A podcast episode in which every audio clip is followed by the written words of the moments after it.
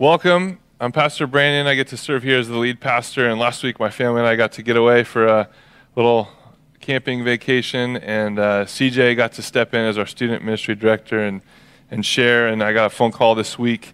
Uh, obviously, a lot of good feedback from what God did through CJ. And uh, as we just reach out into the community and help in so many different roles and, and, and opportunities, um, June was sharing with me just what God's put her in uh, a unique role helping some of our first responders, some veterans, some military, and, and some unique ways. So I invited her to share a little bit uh, how we can help just that resource and get some of these, these people that are helping serve us uh, and some of the, the consequences of that, some mental illness and different things.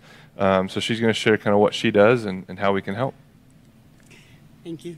Good morning. I'm June Kester. Uh, most important, I am the mother of Kayleen Abadi and the grandmother of Levi, Kesley, and Caleb.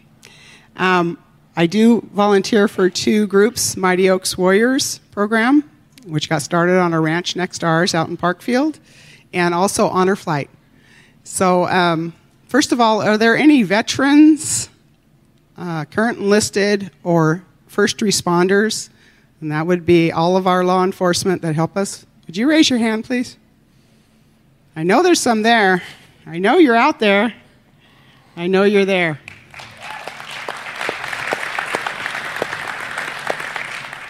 I'd like to say to them, um, welcome home. Thank you for your service to our country.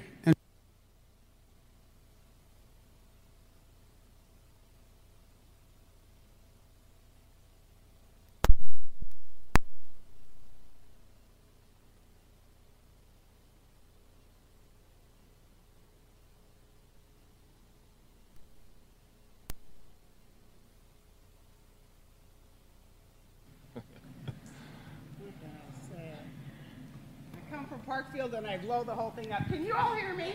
yeah, you're good. I, I can call my cows Check. in for four yeah. miles away. Let me finish because I only have a certain amount of time and I got to get off here. Okay, you're good. I want to thank you. See, I could do it anyhow.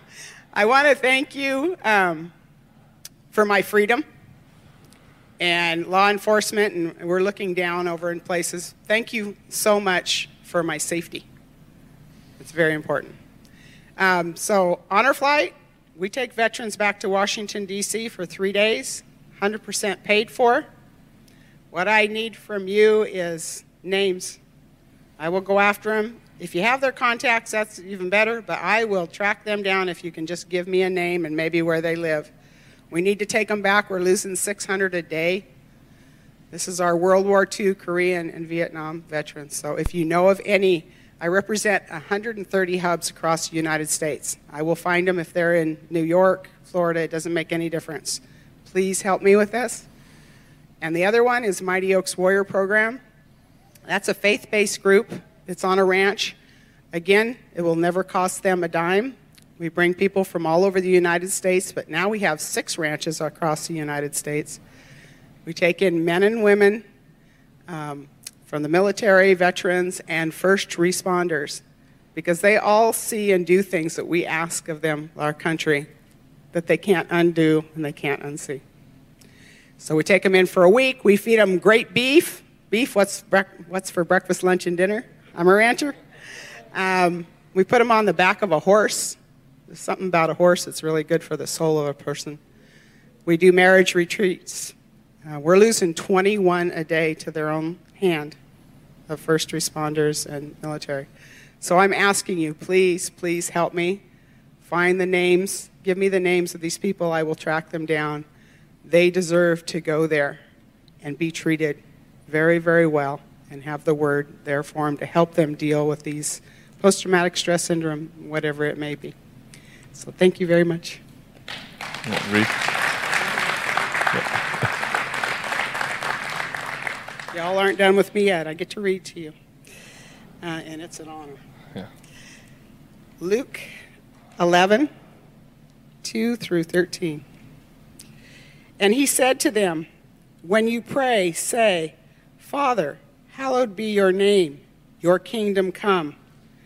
Give us each day our daily bread, and forgive us our sins, For we ourselves forgive everyone who is in debt to us, and lead us not into temptation.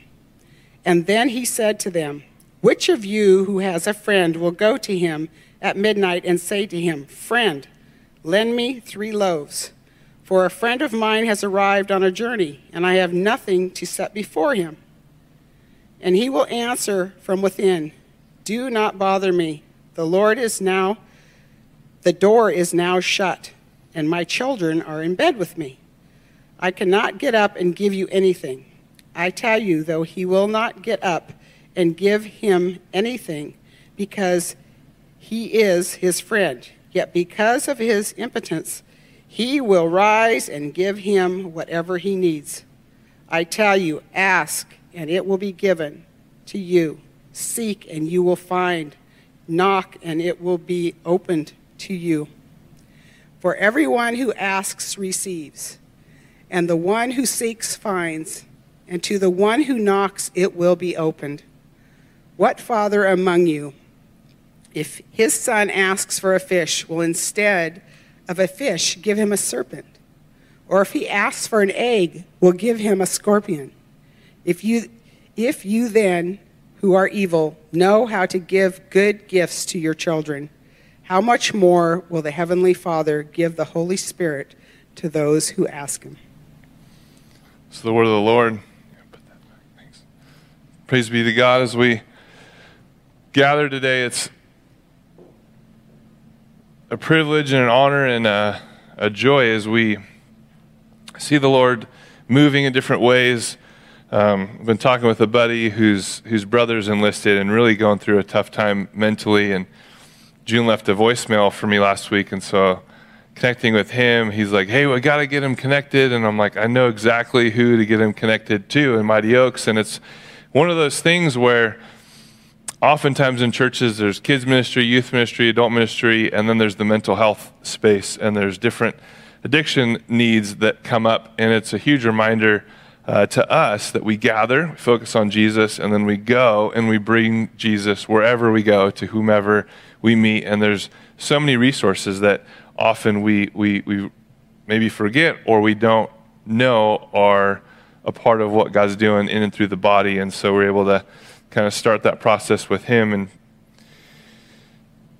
see what the Lord has for them. And, and yesterday was a good reminder. We went on this little run and uh, seeing a ton of our church out there in different roles, some from a school, others from the, the local police department, and others just friends in the community, and, and seeing the, the hands and feet of, of the church represented there to raise funds for some teens and, and different people that are going through some challenges and need resources. And um, obviously, some of you are like, "What? Why would you run?" You're I'm like, "I know it's not a half mile; it was only three, and I had my daughter to kind of guard my pride a little bit, so I there had a good, good excuse to walk some and and run most of it, but."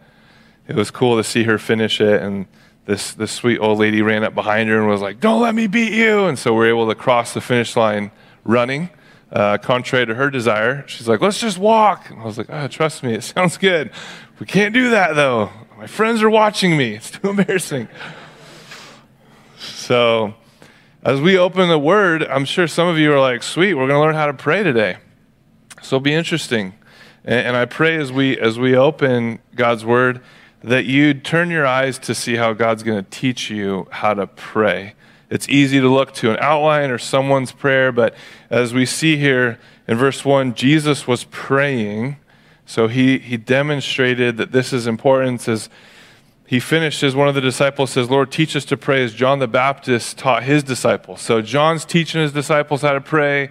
You're doing cool things. Teach us to pray. We want to do these great works. We see these needs mental illness, physical illness, spiritual illness. There's all these problems in our society, and you seem to be answering them, healing, resolving, but it's all coming from this prayer source you can tap in. Help us, can we get that prayer? I want to pray that prayer.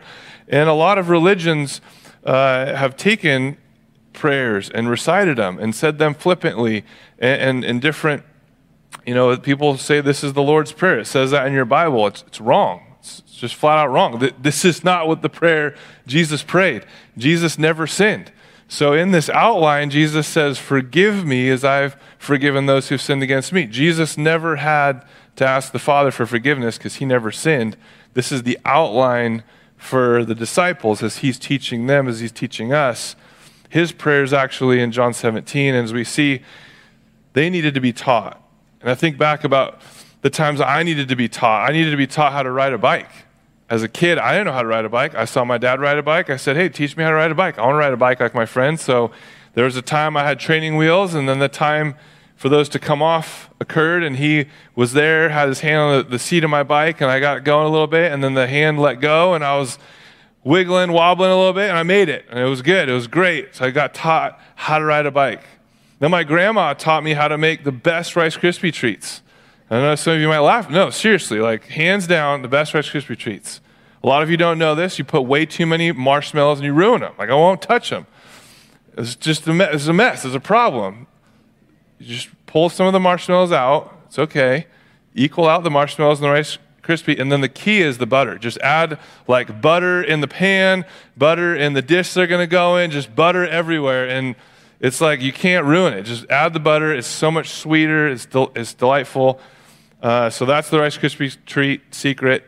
My my grandma taught me how to do that, and the the better they are, obviously, you know, hot out of the pan, nice and warm Another time I was up at Hume Lake, this leadership retreat, and, and I got asked to pray. And so there I am with like 30 other people, all these leaders, and, and the director of the camp, and I'm praying out loud.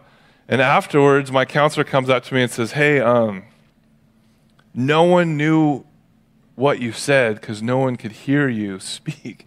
You were so quiet. When you pray publicly, you have to speak loud and, and lead us into prayer together. And so I learned, my counselor taught me, when you pray publicly, you have to pray loud enough for everyone to hear. Well, obviously, I was smart enough as a junior in high. I didn't know what to pray or how to pray or if I prayed the wrong thing. So I just prayed like loud enough people could hear some noise, but quiet enough no one could understand what I was saying. So I was safe. I didn't have to pray the wrong thing. I didn't have to, I don't know if I prayed the right thing. No one knew. And then when it went silent, they knew it was over. And it was kind of awkward, like, I think he said amen. I don't know. Let's go eat lunch. And I was like, oh man, I dodged that one, I think. And my counselor was like, dude, you got to pray louder. I'm like, well, someone better teach me how to pray then, because I don't know. And I learned that you got to pray loud enough. So I was like, oh man, I better go to God's word. I'll just pray this. You can't go wrong, right? Just pray God's word. You're good. And, and so I started this journey saying, God, teach me how to pray. What am I supposed to do? How am I supposed to do it? Apparently, when I pray publicly, I should probably pray loud enough. That makes sense. People need to hear what we're saying and when we end. But, but what do we say when we're saying things in the presence of the Lord? I learned then that you need to pray out loud. When did you learn how to ride a bike? Who taught you? When did you learn how to make Rice Krispie treats? Was it the back of the box you just read and hope for the best, and they came out with a ton of marshmallows in there. You know, it's a mess. Someone needs to teach you, hey, pull that the recipe's wrong. Pull some of the marshmallows out. Find that balance. More importantly, who taught you how to pray? Who taught you how to pray?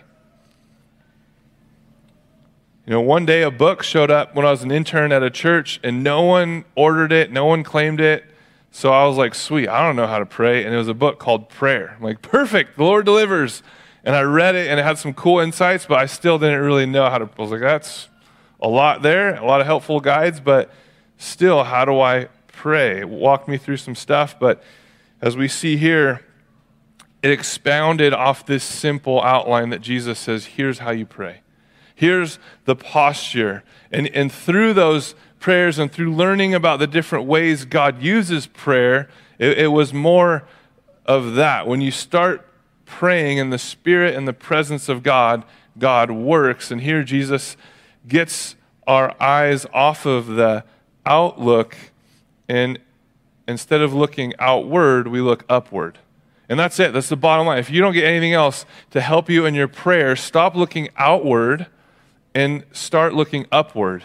And, and that's where we see God work. And he starts out in verse 2 when you pray, Father, hallowed be your name, your kingdom come. He doesn't say anything about looking outward. He says you got to look upward first. He means that there's these priorities here. as we, as we see his prayer in John 17, where we get our mission statement, is that we would know God, looking upward first, that's salvation. And then the sanctification, the growth that happens is when we know God, we're going to think like God. We're going to have a desire after God's desires. And what we speak then comes out of the overflow of our heart. And we start praying God's desires, and then God's will is answered. And so we see this outline come back when he says, in verse 1, he's praying, and they say, Hey, you should teach us to pray. So he gives them the outline. Prayer is not natural, and effective prayer has to be taught and learned. As we see, the disciples were needing to be taught, they needed to learn, they needed to see that prayer shows God our trust, our faith, and our expectation and desires are in Him. And so we see, first off, there's the outline of prayer in verses 2 through 4. Secondly, God expects persistence in prayer, verses 5 through 10. And then the third point we're going to see is that God provides from prayer, 11 through 13. So the outline for our prayers is found in verse 2 through 4. How are we to pray? When you pray, Father, hallowed be your name, your kingdom come. So Psalm 20, verse 7 says that some trust in chariots, some in horses, but we trust in the name we trust in the name, not in chariots or horses, but in the name, which is the character of our Lord, our God. For the Jew, God's name was so holy and, so just had so much reverence and fear to it. They wouldn't even write it on paper because they, they would write G D because it, they, they knew that if they wrote God's whole name out, which, which obviously that was like Yahweh, but now if they wrote G D, if they wrote the O, then it would be destroyed, and that would be irreverent. That would be taking the holy, powerful Creator God and throwing him in the trash with that piece of paper. And so they were out of this reverence. So Jesus is saying right away, when you pray, Father, which he brings this, this word, Father, which is translated Abba, which is this term of endearment and relationship. He's saying, Father, ha- Father, hallowed be your name. The name that we ask to be hallowed is Abba or Father. This is really revolutionary because God's name as creator is Elohim, his covenant name is Jehovah, as well as his many other names are to be hallowed, but the emphasis here is on his name as Father. Now, in our day, eh, we, have taken the Father, Abba, and, and we, a lot of the, the American Western church puts Jesus on a shirt and is like, Jesus is my homeboy. Like, what's up, Jesus? Hey, can you hook me up with some cheap gas? It's crazy expensive. All right, sweet. And that's how we treat Jesus. It's like, wait, that's, that's God who created all things and who paid for your sin and gave you new life. Let's treat him with a little bit more respect and reverence. And it's not just, hey, we go to give daddy a high five and, hey, dad, can you hook me up with a parking spot that's closer? Can you do this? And, hey, just fix this. It's, hey, I have an opportunity to go into the presence of God because of what Jesus did on the cross. Because Jesus was buried in the grave, rose again three days later, I can call the Creator, the covenant God, I can call him Father.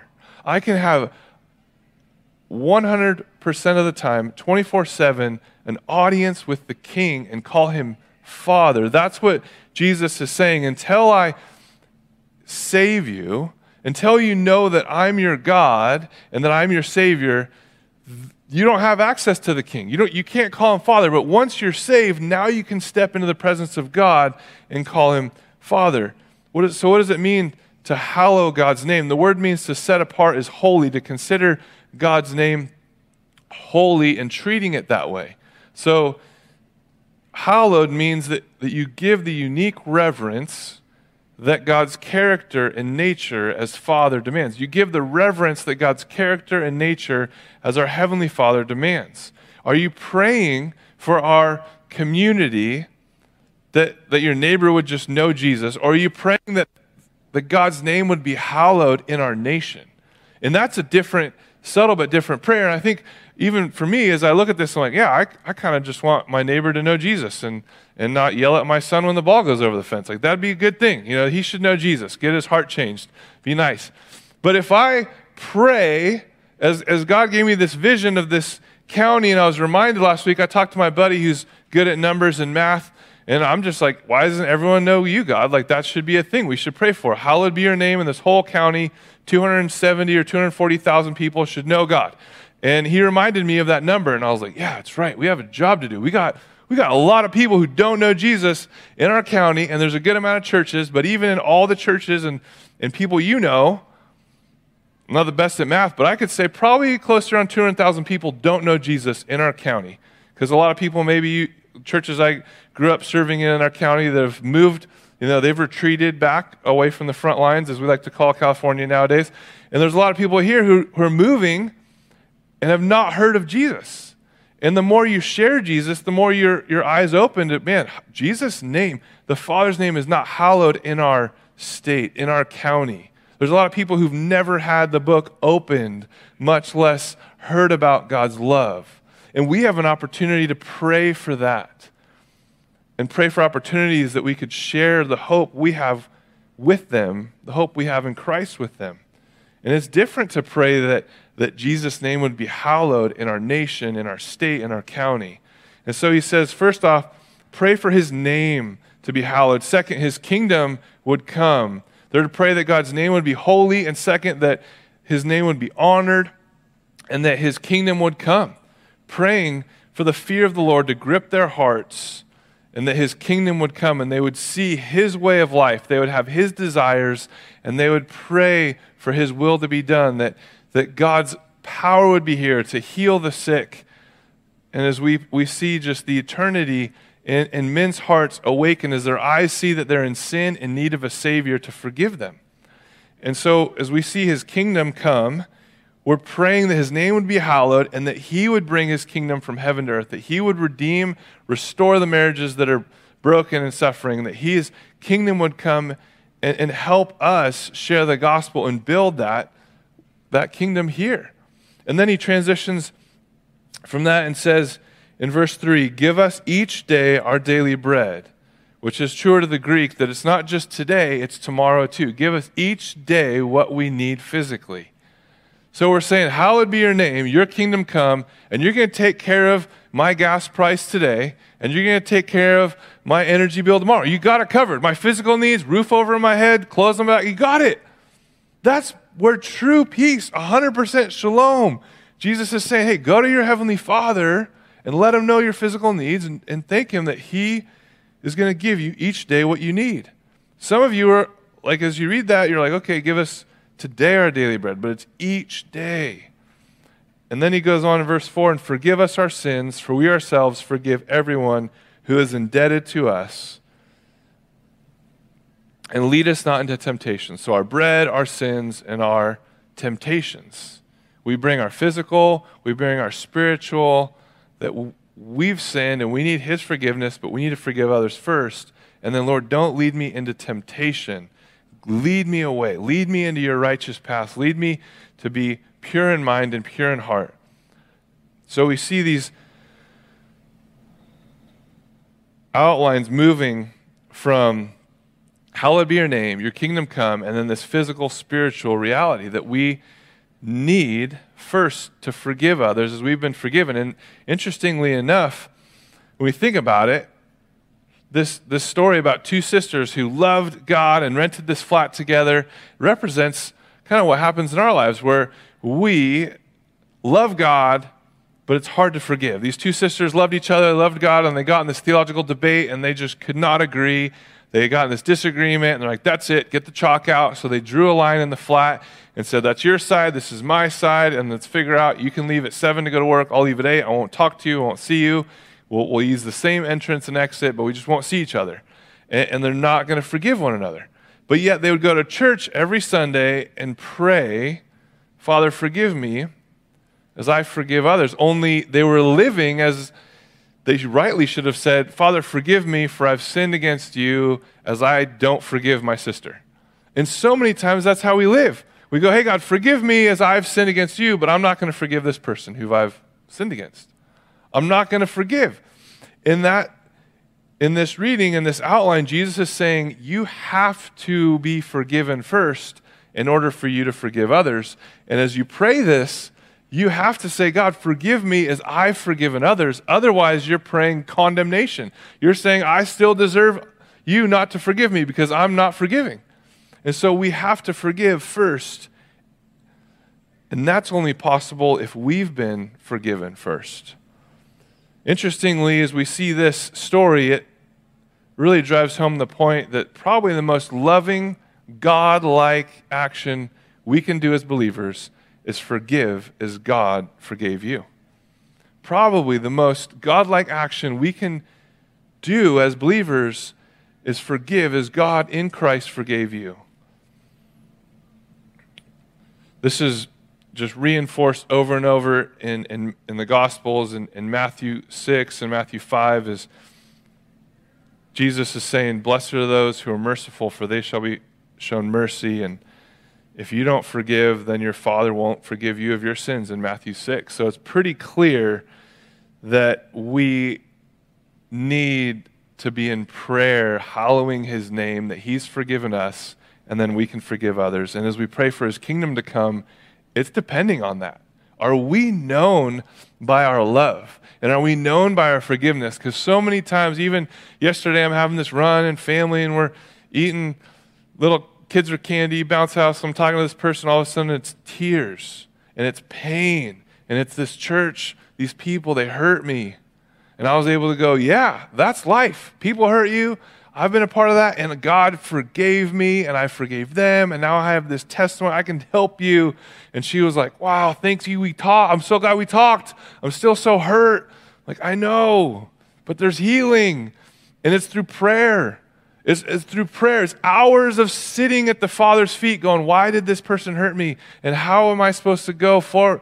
And God's like, I know they hurt you and they shouldn't have, but they did. And, and remember how you hurt me and you shouldn't have, but you sinned against me? And I forgave you and you forgave them. And now there's this whole forgiveness dance happening. And because of that, we can go and love others. And we can wake up the next day with scars, with bruises, with scrapes, and go, you know what? I'm going to love this person because God loves me. And, and I know they don't deserve my love, they don't deserve my forgiveness, but because I didn't deserve any of that and God freely gave it to me, I can freely give it to them. And Jesus is saying, This is how we pray. We go to the Father and we say, Hey, Father, hallowed be your name. Your kingdom's coming. Give us our physical needs. Forgive me as I forgive those. And I don't want to sin anymore but I keep struggling and doing the things I don't want to do, and I don't do the things I ought to do. So we go back to the outline of prayer, and we go over and over in that. And I don't want us to just repeat these words or say these words flippantly because we see the outline of prayer that Jesus shares with his disciples is to be seconded with this persistence in prayer where you, you have the Spirit in you, you have this new mind, a new heart, and you keep praying what God's put on your heart. And so the first thing is the outline of prayer. Second, God expects persistence. It's not just going to the Father once and saying, hey, can you forgive me of this? I'll forgive them. We're good. It's constantly being in prayer. Someone asked me the other day, like, hey, how do I do that? I'm like, yeah, it's prayer. Like, being able to forgive people only comes with the reminder constantly of how horrible I am and how much grace and forgiveness I need from the Father.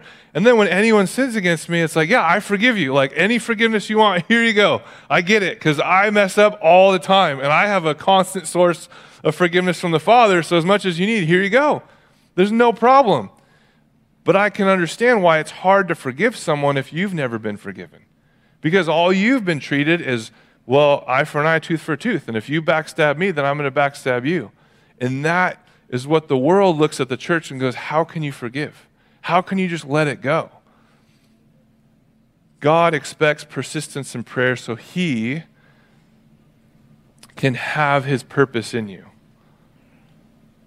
As we see, this pattern of prayer won't make us prayer, just having a pattern of prayer won't make you a prayer warrior, just flippantly saying words. We need determination and truly pray the things that Jesus wants, the, the good things, the will of God, which you have to know, which comes only through reading His Word. So we can't ask for something one time and then go off as if we never asked anything of the Lord and expect it to happen. Imagine you receive a phone call at midnight. What's the first thing you think? Well, who's calling me this time of night? That's weird. And they call again. You might check the caller ID, but you don't answer the phone right away. And you say to yourself, I wonder what they want. It's not that big of a deal. I'm out of it. You know, I'll get it in the morning. It can wait. And then they, they, they call again. So you're like, all right, man, maybe it's urgent. Maybe something tragic's happened. So you pick up the phone.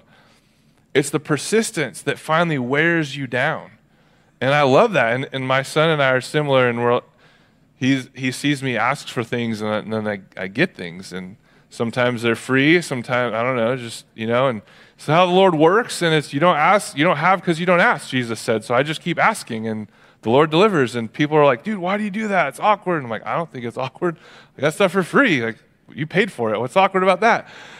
And in the reality, I, I just think this is an opportunity I, I can show you, and I've invited other people in, and my son's like, yeah, see, mom, we should ask for things. And I'm like, well, we have to use it with wisdom. You can't just go to like a dealership and say, hey, I need a new truck, and they're going to give it to you. Like, you got to be you have to let God use you. And, and it's interesting as we're putting stuff together for a VBS set, and I found and found this guy who has all these fence stuff, and, and so I got to talk with him for an hour and share Jesus with him, and he's like, ah, it's for the church, just take it. I'm like, sweet, perfect, because I don't have enough cash to pay anyway, so Lord provides.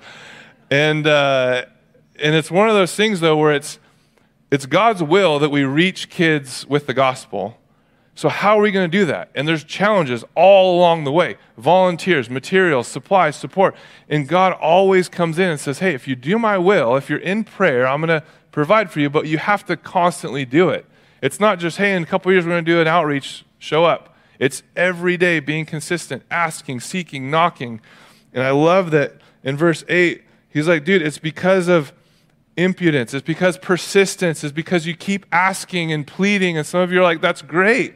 My marriage still sucks. And I keep praying. And it's a mess. That's great. My bills keep coming and I don't have any money to pay them. And I keep praying.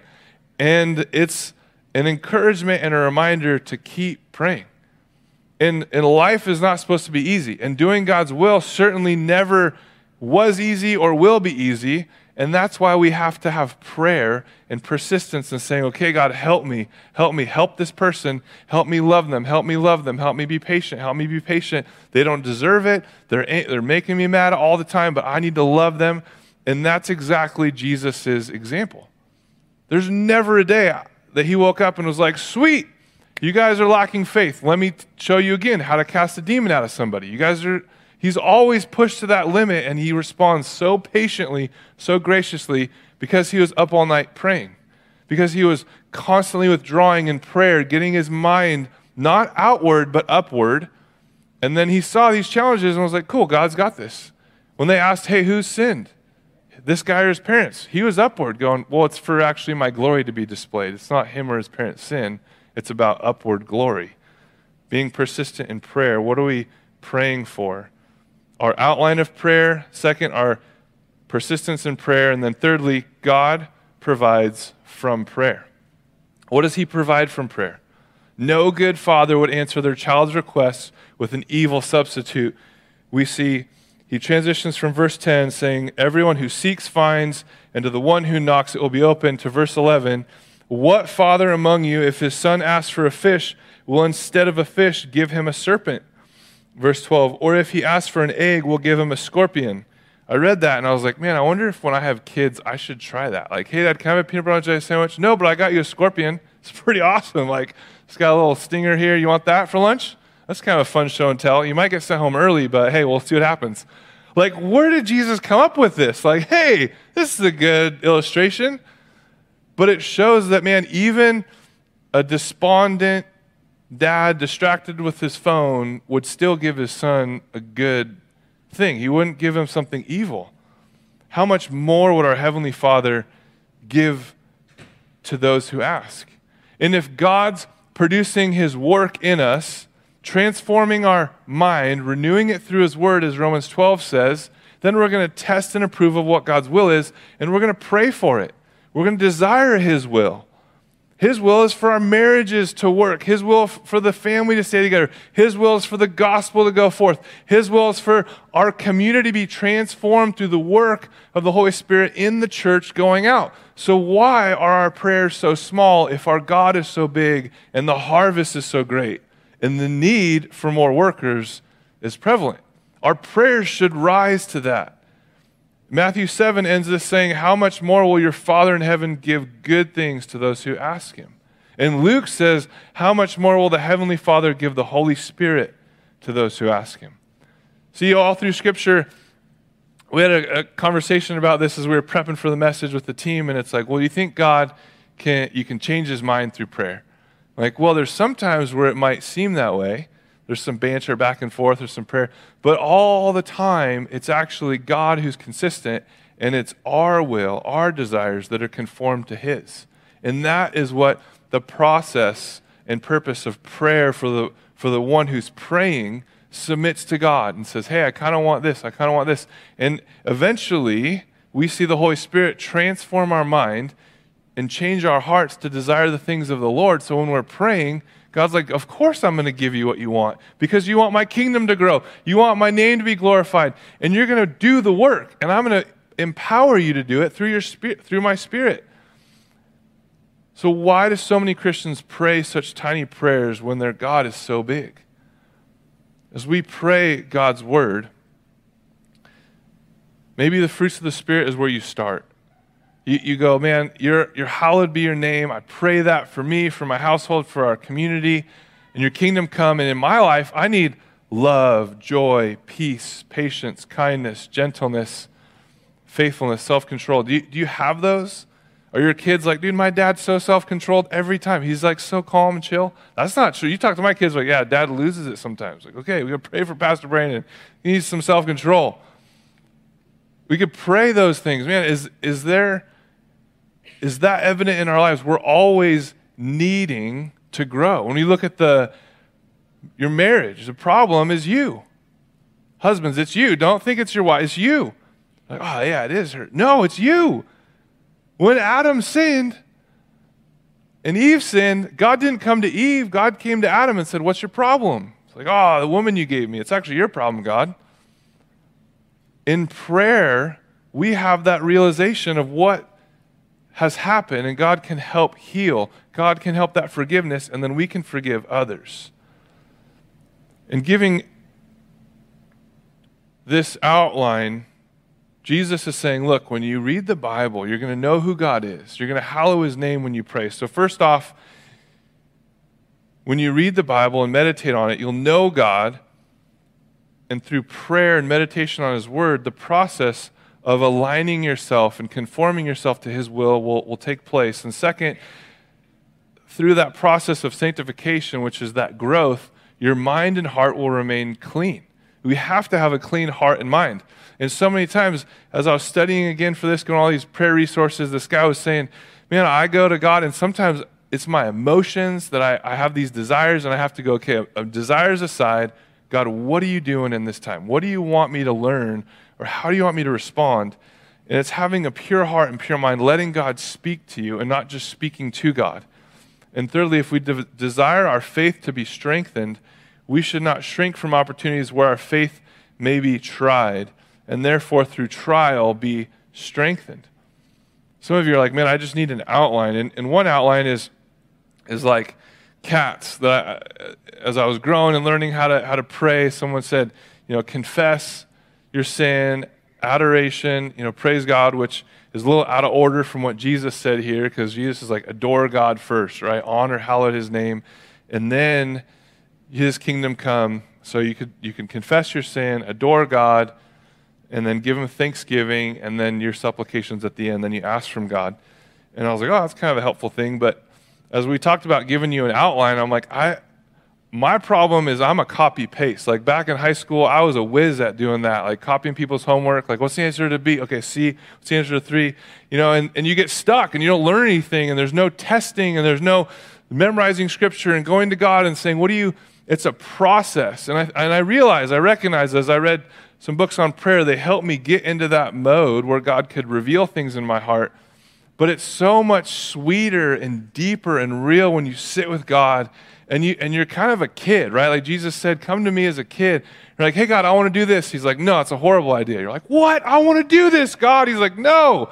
You're like, "Ah!" And then all of a sudden you do the thing he told you to do and you're like, "That's awesome. I should do this more often." And then it's the same thing again. Hey, I want to go over here. Nope, don't do that. Oh, come on, Lord, it's going to be so good. It's your will. It's actually not. My will's over here, but let's just go over here. And you do the will of the Lord and you realize how sweet it is. And one of my heroes, George Mueller, was, was a punk in, in his teens, so I, I can kind of relate to him. As if you knew me as a teenager, thankfully most of you didn't.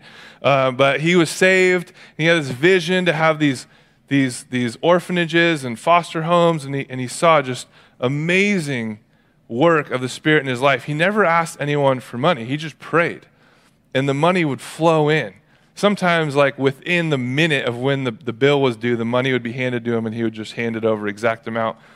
And he was on a ship in uh, August 1877, and he was going to the United States, and the weather turned, and the fog set in, and and so he went up to the captain's bridge and said, "Hey, captain, um, listen, uh, I need to be in Quebec by Saturday afternoon. And, and the captain said, it's not, that's not even possible. Like, even with good weather, but there's, the weather's turned. I don't know when the fog's going to let up. This is not possible.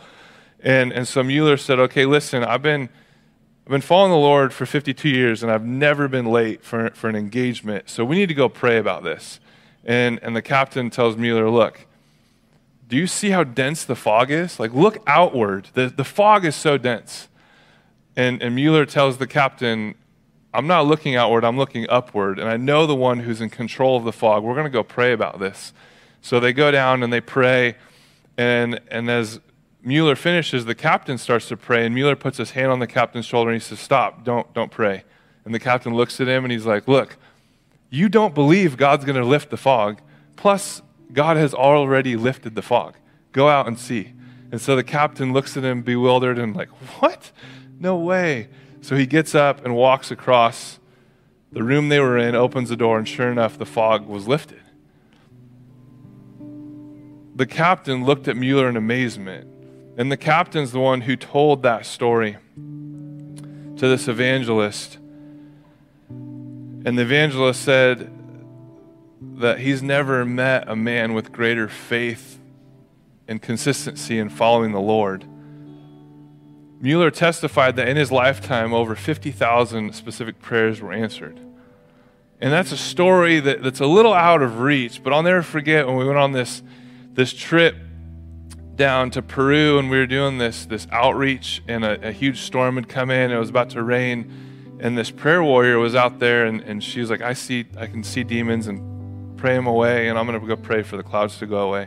And it was like, you know, I was in college, so I was like, okay, I'm, I'm wanting to learn about prayer. Can I go? And she was like, no, you can't pray. I was like, what? And it was kind of this story. It's like you you shouldn't pray if you're just praying flippant prayers. Like you have to learn. It's it's a you have to be taught, and it's okay to not know it yet. It's okay to grow in it, but it's a dependence and it's a belief. Like she was like, yeah, you don't believe yet. You need to grow in this. I was like, okay. So I was humbled and persisted in prayer, and it's it's amazing to see the faith and the gift of faith that God gives to those prayer warriors. And she did. She prayed and the clouds went away. And it wasn't her, it was God and her dependence on God and her pleading God and her persistence in prayer all night the night before, praying.